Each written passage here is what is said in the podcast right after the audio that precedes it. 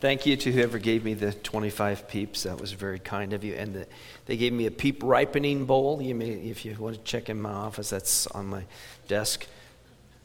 You know, you just never know. You never know what's going to happen. Um, speaking of blessings of food, and this is, I haven't gotten into my sermon yet, but um, the 5 2 meal. I really want to keep encouraging about the 5 2 meal. It's, it's just a very informal potluck every Sunday. It's always there, with the exception of maybe some major holidays and whatnot. And uh, we, we just encourage you. It, you know, take advantage of that. It's a good chance to sit with people that maybe haven't had ever a chance to get to know and find out who they are and feel a little more connected within the church. So please take advantage of that. If you're new to the church and you didn't bring anything, that is fine. You just go ahead and come and be our guests, and we'll, uh, we'll like having you there. So I saw a list of uh, top dog breeds that are most likely to be um, desirable from a distance and then regretted after you buy them, after you get them. Number one on the list, can you imagine what the number one dog on that list is?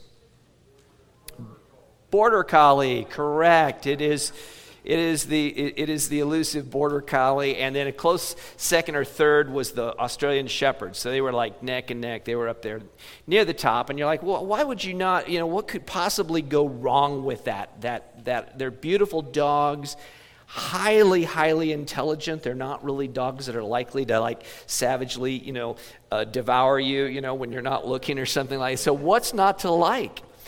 Well, here's the problem. They're extraordinarily intelligent, which you don't know this, but believe it or not, a dumb dog is sometimes preferable to a smart one. Uh, all things. All things being equal, because the smart ones get into trouble. They've get, and, and, and they were bred with all this energy, energy to chase sheep and, and, and cattle all day long. And, and you think, oh, they're going to make this great pet. And you keep them at home, and, and you leave, and they're like, hmm, hmm.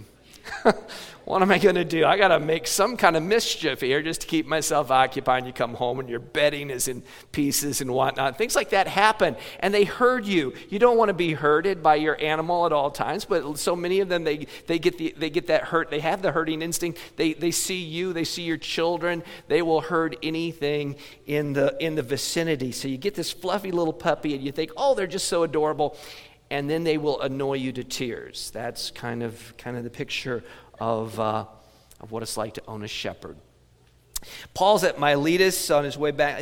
This will tie in eventually. Just we'll just leave it hanging for the moment. But Paul is on his way back to Jerusalem.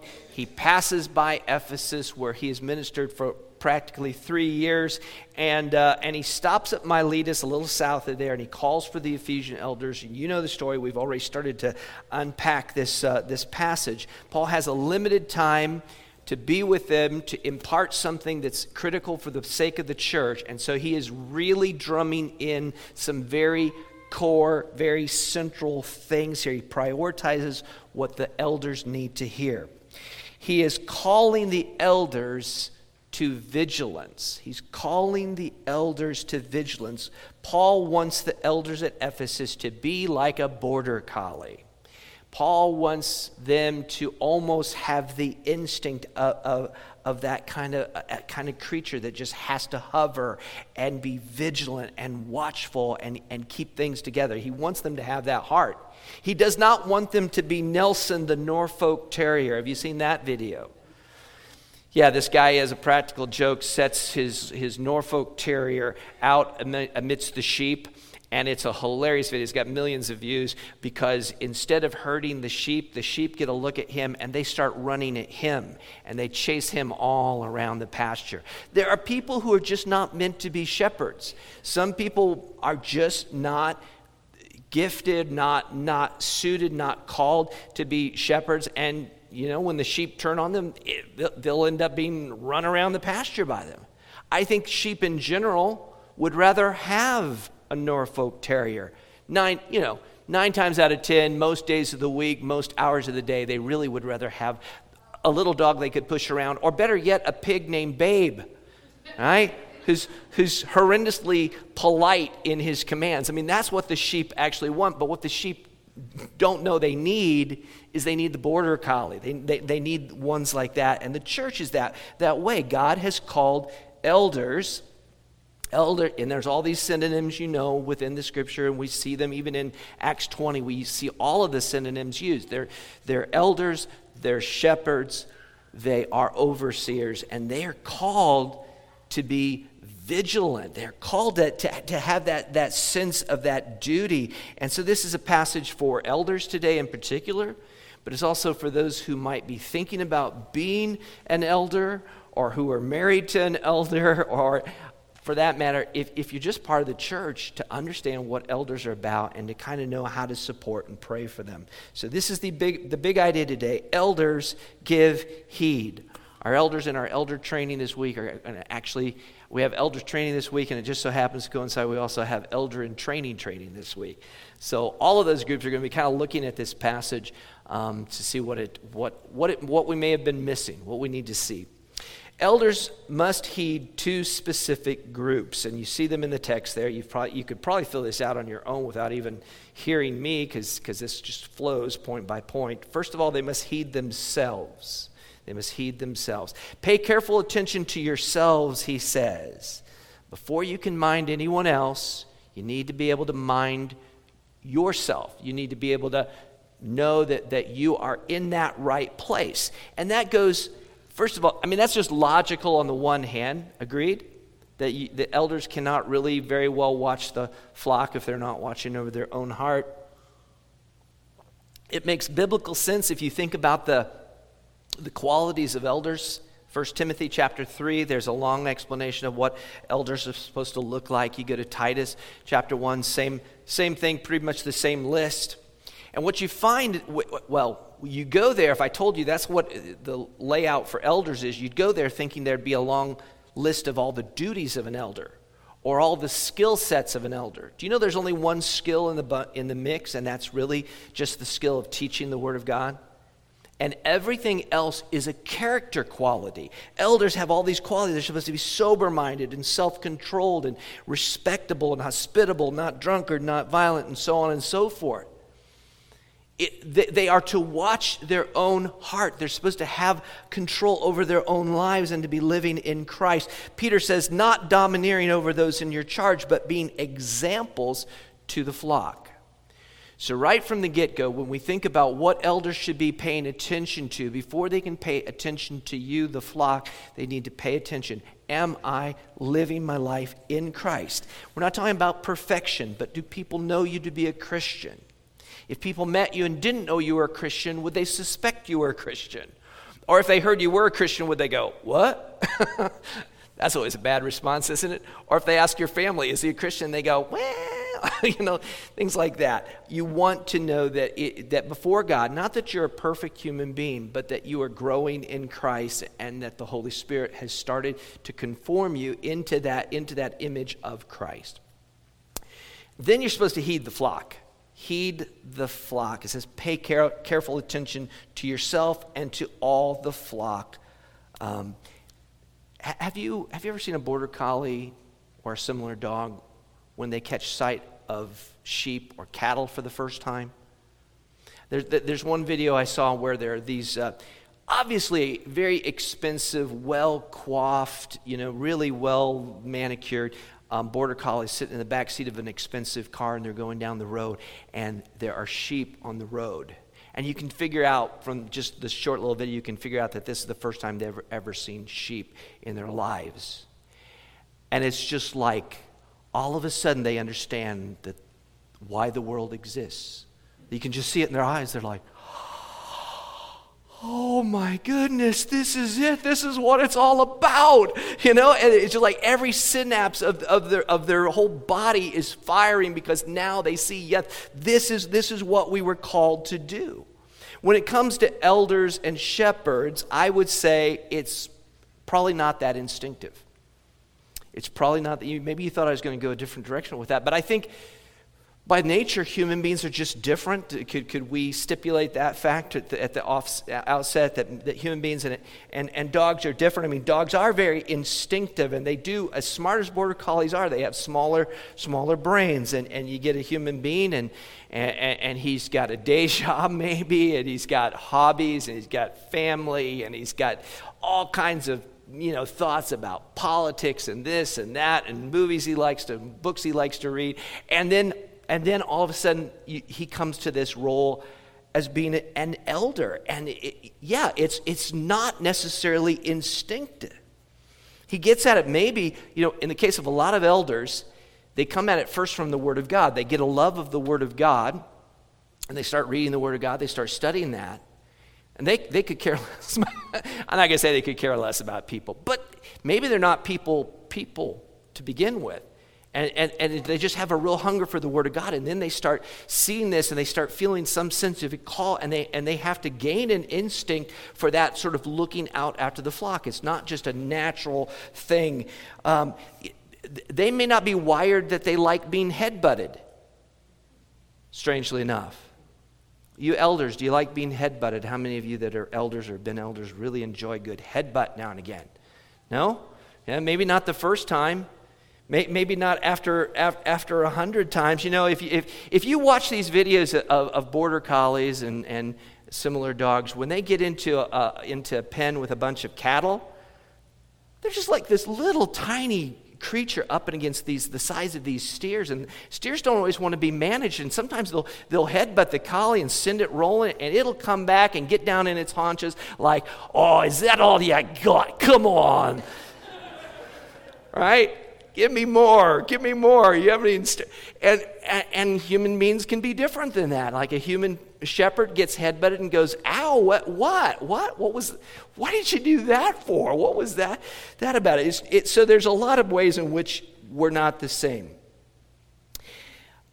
Elders don't operate necessarily on instinct.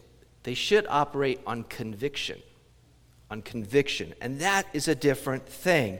If you come to being an elder, if you, if you sense God leading and, and, and you see it in the scripture and you understand its importance, then you don't necessarily, you don't have to look at it and go, well, I don't think I've got the instinct to be an elder. It's not about that. It's do you have a strong conviction? How do you get the conviction? Let's look at that next, next point because this is where we're going to see where that conviction has to come from. And that is elders must heed the gravity of their responsibility. If being an elder were natural, um, God would have called elders to be women, I think. Yeah, that's a controversial thing to say nowadays, but I don't care what anybody says. By nature, as a whole, not without exception, but as a whole, women are more nurturing than men. Just is that shocking to anyone here today? Women tend to be more nurturing than men. Uh, you know, a lot of little girls, even the tomboys, will, are not afraid to hold a baby. When I was a teenager, I didn't. I was scared of babies. I just will tell you that right now. Uh, the idea of babies just uh, creeped me out. Um, it did. I was, I was a, the youngest child, so I didn't really have the older brother thing going. And when people would bring a baby to church or something, they like, "Do you want to hold the baby?" I'm like, "No, no, no. I, sorry, no, don't want to go near that thing." Little bald head, don't know what's going on in their mind, can't talk to you. They look like they know something, but I'm not sure what it is. They just kind of creep me out. And um, so I'm not, maybe not, not the most nurturing person to begin with, but I had to tell you then when, when, I, when I became a dad and, and my, my first child came into the world all at once, it was like the Grinch, you know, my heart grew three times its size. And in that moment, it was like, okay, now I get it. Now, now I understand. I see the gravity of it. I see, I, I feel the weight of what that means now upon me, whereas it didn't, it didn't affect me before. Elders have to grasp the gravity of their responsibility. And, and part of that we see because of the one who made them overseers. Because of the one who made them overseers. Acts 20, 28. Pay careful attention to yourselves and to all the flock in which the Holy Spirit has made you overseers to care for the church of God, which he obtained with his own blood. So, who is the one who called them to be elders, overseers, shepherds, pastors? Who, who's the one calling? What does it say? The Holy Spirit. The Holy Spirit is the one who called you. Could a person hear the call wrongly? Are there people that think they're pastors and they're elders and they're not? Sure, that can happen. Could a person be disqualified from the role of elder uh, or whatever?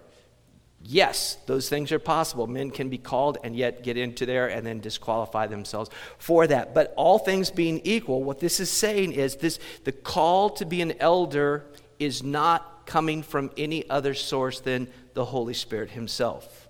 You say, but we as churches, we elect them. I think that's a horrible way of viewing what we what we actually do because that puts it into a political thing, and that is not what elders are about. What the church does is the church comes along and agrees. The church comes, comes along and affirms and says, Yes, we think so too. We believe also that the Holy Spirit has called this person. What I want you to see here, though, is, is Paul's line of reasoning. The gravity of the shepherding role is the reason it is so critical and so important and should lay so heavily upon one's shoulders is because it is the Holy Spirit who calls. Does that make sense? That's just that, that, that should be just obvious from, from, from the get-go. If you're a sailor, and I'm, i use a lot of ship illustrations, and I have no idea why, because I get seasick. But um, if, if you're a sailor, and you're say you're the lowest of low, I, th- I think in the U.S. Navy that's a seaman recruit, correct? No Navy people to correct me. Yes, let's just go with that. Anyway, so you're a seaman recruit. You're aboard a, a ship. The ship it gets into trouble. It's going to sink. The captain comes by and it says, "You, you're in charge of a lifeboat right right now. You get on there. You you take 20 men and and you make sure that that gets where it's going.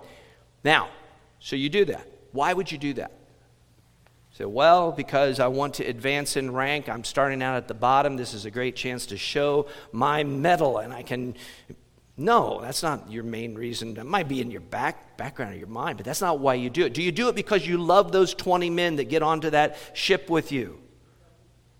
Somebody said, no, maybe you don't know that. You might really like those guys. Or they might be a pain in your neck. You're not doing it because you have that connection to them. Why are you doing it? Because the captain told you to. Why should elders sense the gravity of their responsibility? Because the Holy Spirit has called them to that. And, and if the Holy Spirit has called you to then that, that or you th- suspect that He has, then, then go through that process. Let yourself be confirmed by the church. It's not about simply taking your rotation or turn. I don't, if, if there's a man here and you go, well, when do I get my turn to be an elder? Uh, that's, that's not how it works. That should, I, I, and I've been, and this is the only thing worse than a church that has no elders, which I find just not a very good form of church government, not a very biblical one. But the only worse thing than that is probably a church where they, they have elders, but they have that sort of view that, well, everybody needs to take a turn. have you ever seen this, Matt? Have you ever been? Oh, my goodness. Yeah, yeah, you better ask Charlie. He hasn't been an elder. Charlie, you want to be an elder? No but if I have to, you know, and then Charlie gets on there, and for three years, Charlie's miserable until he can finally go off. That's not what it's about. It's, it's those men whom God has called. They are the ones that should sense the gravity and the weight of that and will give themselves to that task. The next thing is, it's because of the identity of the flock. The identity of the flock. Yes, the flock has a name. You're like, who is this flock we're talking about? Well, the flock's name is the church, and it is not only the church, but it is specifically called the church of God. He is the one who has called the church into being. You exist as a people of God for God's glory, for God's praise, because God Himself, not the will of man, but God has called you to be his own. You belong to him. The elder or pastor has the privilege from God to pastor God's people. Now, my collie would herd anything. It, literally, she would herd anything that I would put in, in her path. If, if I brought home, you know, 10 newborn kittens, she would herd them she will herd golf balls. Yeah, if you come by my house and I'm out chipping golf balls in my yard, which I want to do, um, she will try to herd these inanimate golf balls, you know, and get them moving and get the, you know, get them all all together. That's just, it's an instinct. Again, it, it for her, it's just about the, the herdability is, is, is the only thing she requires. But anyone, if, if God calls you, now on the one hand, if God calls you, you just do whatever God's called. It could be the silliest task in the world, and if God calls you to do it, you should do it. I mean, maybe if it's super silly, you should check your meds first. But all things being equal, if, if, if God says, I want you to build a gigantic ship out in your yard that's, you know, a football length, uh, you know, football field in length and, and can take all, then you do that, right? But, but the beautiful thing about the role of an elder is that God is calling you to come alongside and care for his people, for the church, for his flock under his care. In essence, elders are called to love what God loves. Isn't that neat to think about?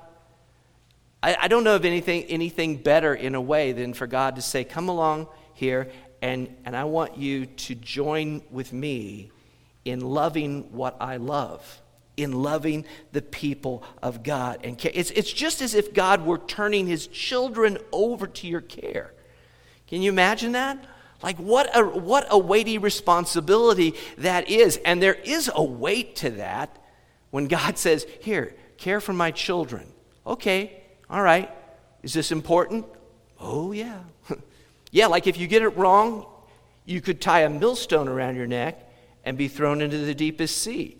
So there's kind of like a there's like a fear confidence thing going on there if, if you're called to love the flock of God. On the one hand, there's the fear because there is a responsibility before, before God. These are God's people, this is the church. And at the same time, there's confidence because, as God, the same one that calls you to care for that which He loves is also the one who equips you for it. And we can up the ante just a little bit more because of their purchase price. Every one of the members of the flock were ransomed by the blood of Jesus, God's own Son. It says, to care for the church of God, which he obtained with his own blood. Now, this is one of those passages that people go uh, uh, around and around on a little bit, but if, if, the, if you look at the language, it would literally translate something like through the blood of his own. Through the blood of his own. And in that case, it's probably there's an object of his own that's, that's implied, a, a dear loved one of God's through the blood of his own. It's talking, I believe, here about the Lord Jesus Christ. The Father didn't suffer on the cross, the Son suffered on the cross. So it's the blood of his own dear Son. I've often preached to you about the importance of the church, why you as a believer should see the importance of the church for your life. But every believer and every elder should love the church because of the price that God was willing to pay for the church. Ephesians chapter 5. We always pull it in when we're having a marriage conference or we're talking to men and women in counseling. We always bring in Ephesians chapter 5. But remember, Paul says, I'm not even talking about men and women as much as I'm talking about Christ and the church. And what does it say there in Ephesians 5:25? Husbands, love your wives as Christ loved the church and gave himself up for her. And there are hints of, of, of, Paul in Romans there, Romans 8:32. He who did not spare his own son, but gave him up for us all, how will he not also with him graciously give us all things? And we take those passages and we individualize them to a very extreme extent. And there's nothing wrong, on the one hand, applying it to one's own heart and life to see ourselves as precious in the eyes of God and that Christ died for us.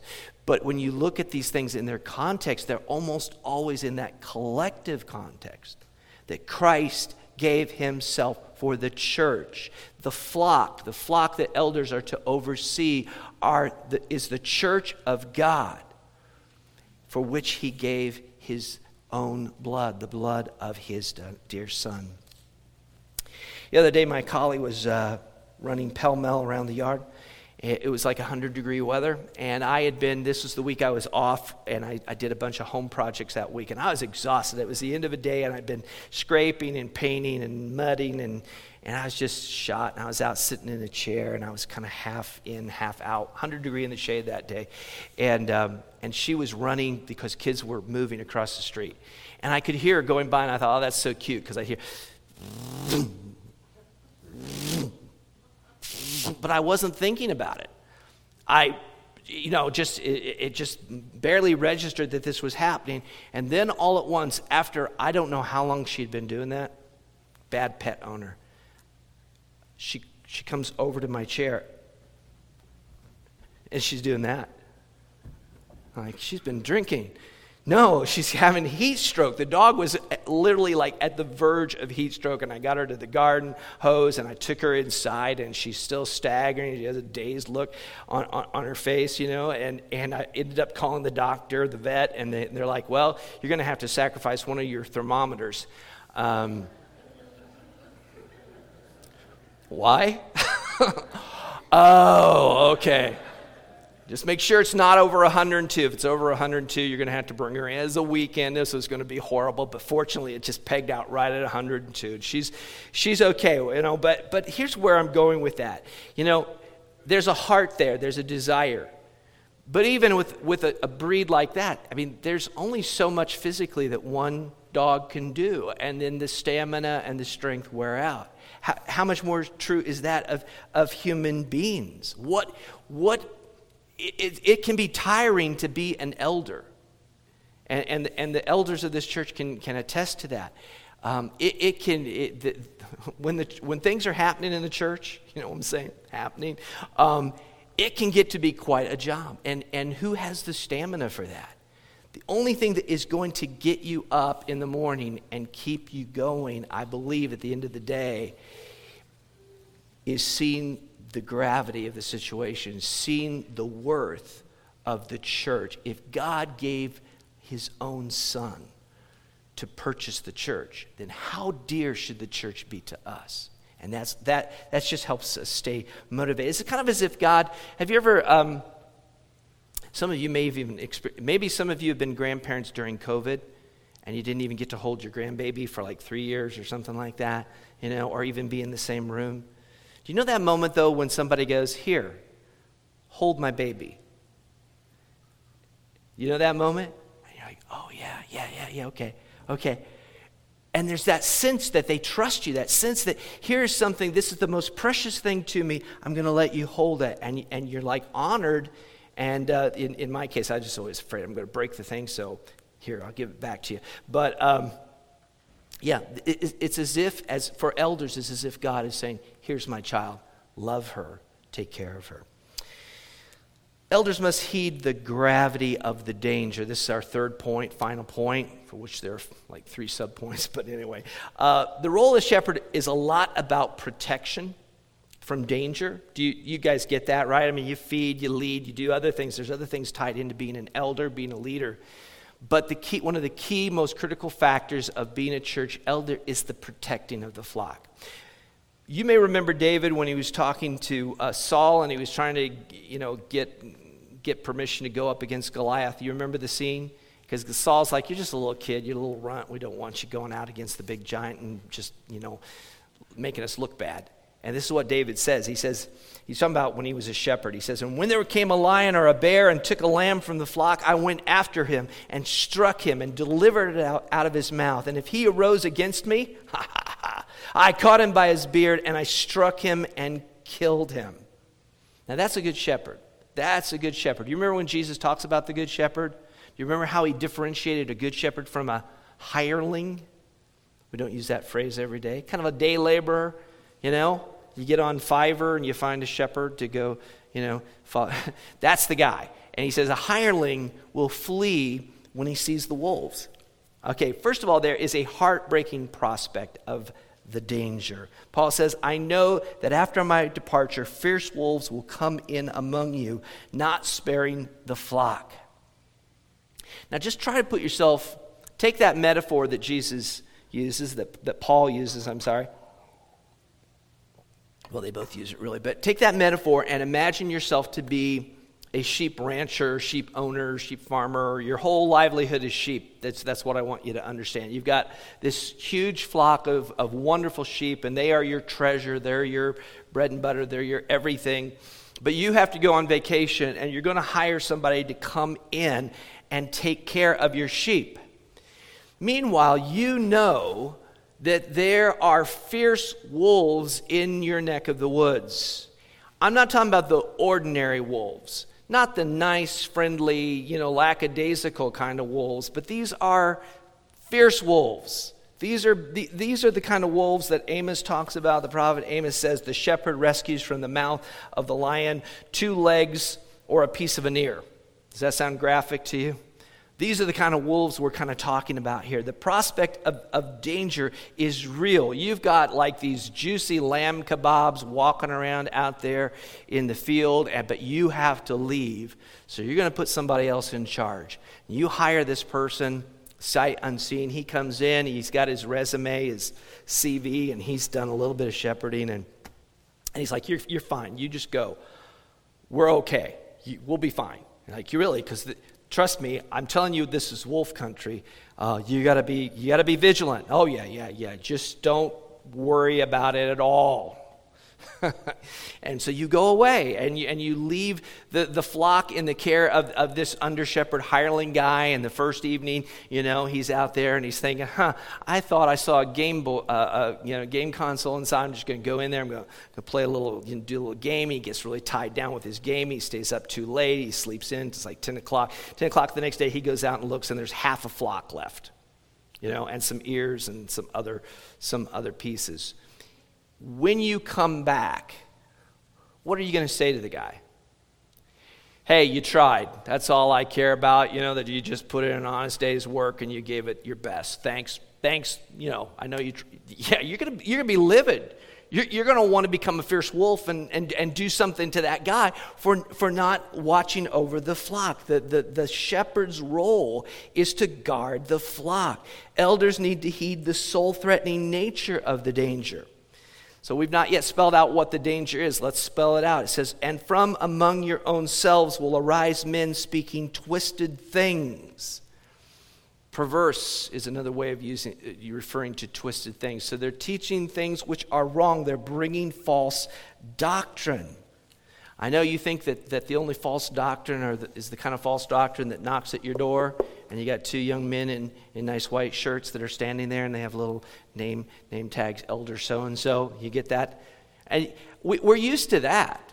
We're used to that. We're used to ha- dealing with those kinds of situations. But can you imagine the, the, the, the pain that Paul feels when he has to say to them, I know.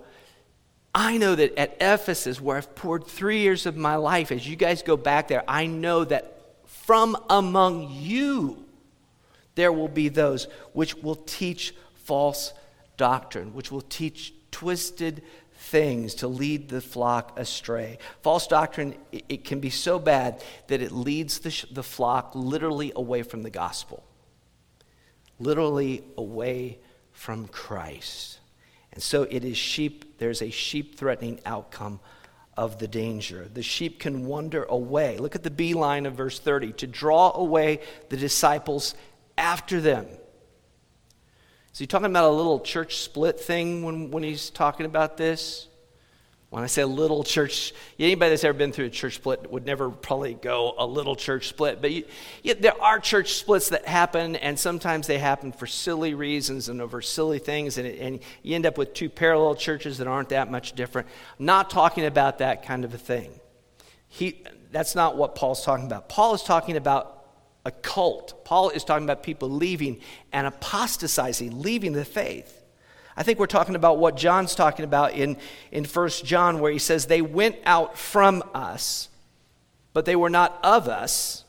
For if they had been of us, they would have continued with us. But they went out that it might become plain that they all are not of us. Can you appreciate how this would have landed with those elders? Just that warning. Okay, from among yourselves, there's going to be these fierce wolves who are going to, going to destroy the flock or part of the flock and, and peel people away and take them away from genuine faith. Can you, Paul is saying if that's your brother, if that's your best friend, it, you know, if it's just a fellow elder that, that, that you respect, but if that person comes in and threatens the flock, you know where your loyalty has to be. Isn't that crazy? That, that, that, is, that, that is some pressure that most people probably can't really live with, but, but it's real. I don't know, how many of you remember the series Lonesome Dove? It was like a mini series back in, what, the 1980s or something like that? It was a cowboy thing for those youngsters among you. You don't, you don't really need to know the series, but in the, sort of one of the culminating episodes, um, you, you, moments of the final episode, I guess, they, they have these guys, the bad guys, we'll call them the bad guys for ease here, and uh, they're, they're bad they, they've murdered.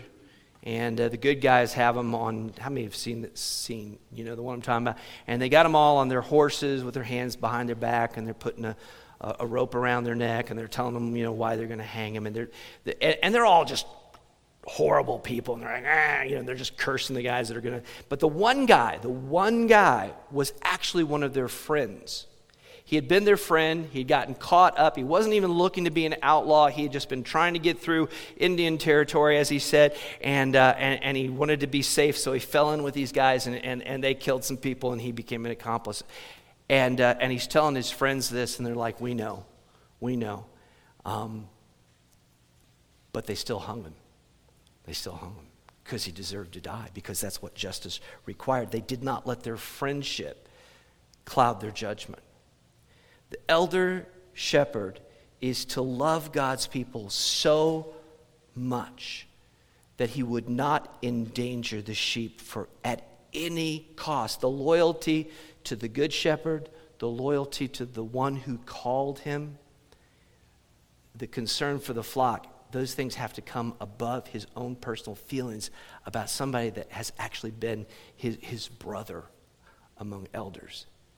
And that just shows you I mean, A, it just shows you the serious nature of what God has called these men to, and that not everybody is really even intended or should be that, that person.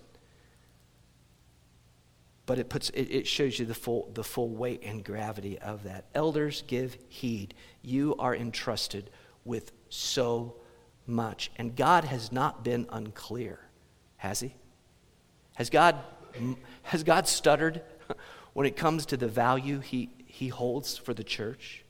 You are his blessed, beloved people for whom he was willing to shed the blood of his son to purchase you out of sin and hell and death. And he calls shepherds to come into that and watch over you, to watch over the flock and give themselves to, and they will not give an account to you.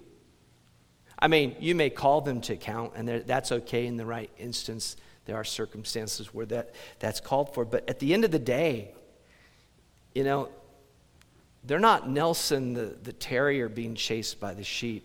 They're not giving an account. They know something far graver is in store, that they will give an account to a holy God who has loved his church. And, the one, and that Holy Spirit who calls them, and, and yeah, it's a scary thing, is, is the same Holy Spirit who will enable them.